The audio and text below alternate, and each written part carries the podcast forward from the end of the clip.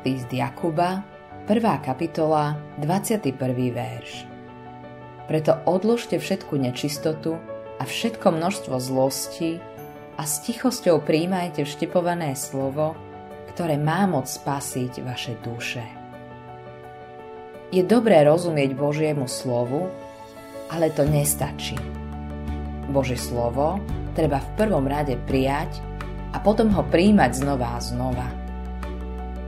Pre nás je ľahké myslieť si, že nekresťania majú prijať slovo.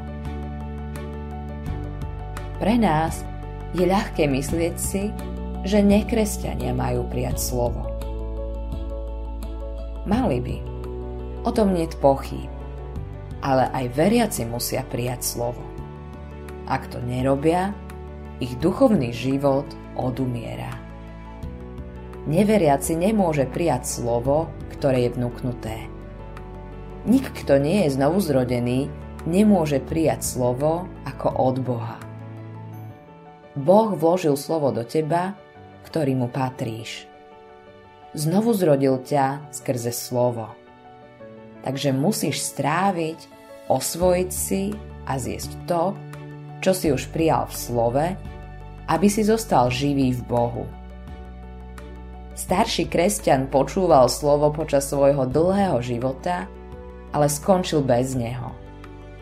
Aj keby si poznal celú Bibliu na spameť, pán ťa stále vyzýva, aby si ju prijal.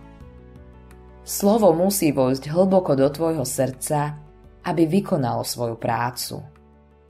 Musí preniknúť do centra tvojej osobnosti. V hĺbke svojej duše musíš byť jedno s Božím slovom. Boh často používa trápenie, pochybnosti a boje, aby sa slovo pre teba stalo osobným. Slovo sa stáva záchranným kolesom, s ktorým sa musíš zoznámiť, aby si sa ho mohol pevne držať. Keď si v núdzi, zažiješ silu slova. Ak môžeš plávať, tak sa nezaujímaš o záchranné vesty. Ale keď strácaš silu, hľadáš niečo dostatočne silné, aby ťa to udržalo nad vodou. Božie slovo má takúto silu. Áno, má moc zachrániť tvoju dušu. A zachránená duša je to, o čo tu ide. Je možné, že si o mnoho bližšie k cieľu, než si myslíš no ešte si ho nedosiahol. Preto máš v pokore prijať slovo. Musíš ho príjmať spokojnou mysľou.